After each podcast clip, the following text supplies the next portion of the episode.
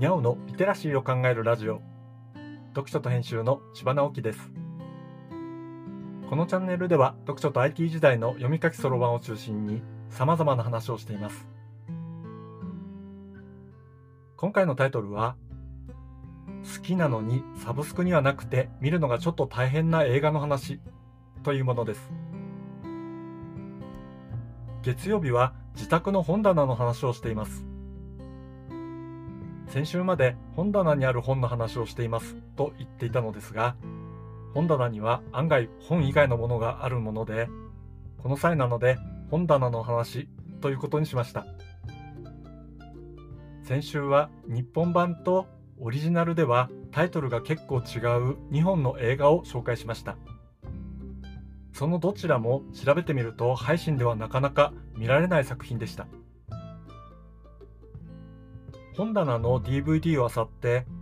これをまた見たいと思った作品を同じように調べてみるとやっぱり配信されていなかったりサブスクじゃなくてレンタルだったりするものが割とありました。先週も言いましたけどうちでは DVD を見るのがちょっとだけ大変なんです。プレイヤー環境を作らなければならないからですね。ネット全盛時代ですからそういう方結構いらっしゃるんじゃないでしょうか。多少お金を払ってもいいからリモコン操作だけで見られるようにならないかなと思っちゃうんですよね。今回はそういう見たいけど見る準備がほんの少し面倒な作品を紹介したいと思います。まずはわさび。ジャン・レノと広末涼子が親子の設定の作品ですね。これは広末がとっても可愛くてジャン・レノがすごくかっこいいのです。そしてフランス人目線の東京がまたエモいんですね。途中でジャン・レノが扮するユベールがわさびをそのまま食べるシーンがあるんですけど、それはわさびじゃなくて緑色のホイップクリームだねって突っ込みたくなる。それはわさびじゃなくて緑色のホイップクリームだねって突っ込みたくなったりするところがまた味わい深いんです。フランス語のセリフを聞いているのがこれまた心地よくてエンタメ要素は強いけれどシリアスなシーンもちょこちょこあるという絶妙なストーリーバランスの大好きな作品なんですね。あ紹介する作品は情報が見られるサイトのリンクを概要欄に貼っておきますね。次ケワイシ。ケワイというのは化粧のことです。ケワイシはメイクアップアーティストのことですね。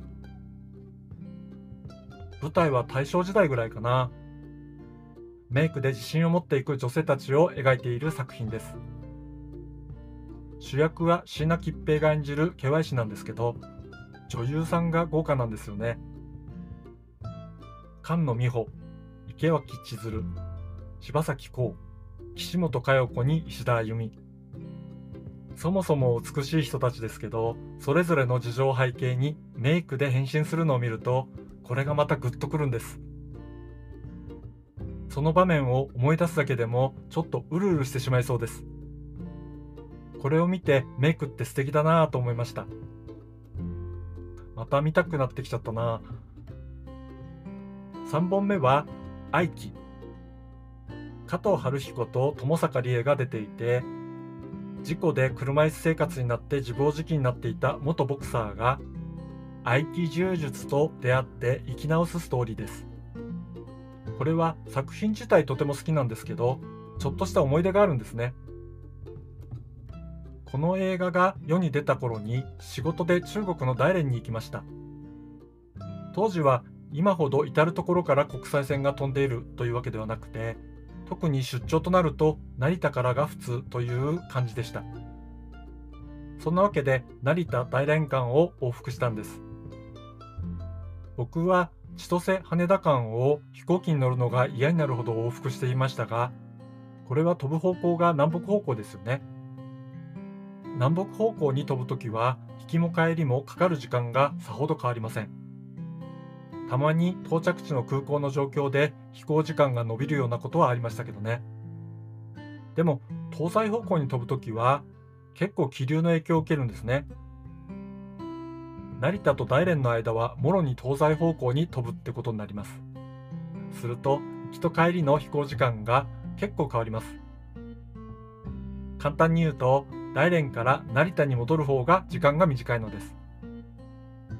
で帰りの所要時間がどれくらいだったかというとこの映画を全部見切れないくらいでした。上映時間は1時間59分となっています。最近はほとんど飛行機に乗らないのでどうなっているか分かりませんが飛行機はある程度の高度に達するまでと着陸の体制に入ってからは映画は見られなかったんですね。大連に向かう時は映画を1本丸々見ることができました。ちらは何を見たのかさっぱり覚えていませんがそのつもりで帰りにこの映画を見たらストーリーがいいところまで進んだところで着陸体制に入ってしまったんです。それで続きが見たくてレンタルビデオを借りてきて気に入ったので DVD を買ったというわけです。そんな海外出張絡みの思い出がくっついているのがこの作品でした。作品の中の合気道の達人役は石橋亮なのですがもちろん本物の達人が演技指導しています。本物の達人が演技を見てあこれは技かかってますねというようなことを言っていたって話をどこかで読んで合気道って面白そうだなと思ったものでした。さて今回は好きなのにサブスクにはなくて見るのがちょっと大変な映画の話をしました。もしも同じように好きとか思い出があるという方がいらっしゃいましたらぜひコメントをくださいね。今日はここまで。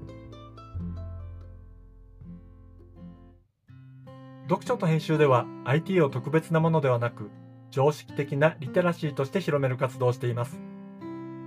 IT リテラシーの基礎を学べるオンライン講座をやっています。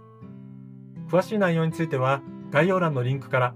または読書と編集と検索して猫がトップページに出てくるホームページをご覧ください。この配信の書き起こしをノートで連載しています。概要欄にリンクがありますのでフォローいただけると嬉しいです。今日もワクワクする日でありますように。千葉直樹でした。ではまた。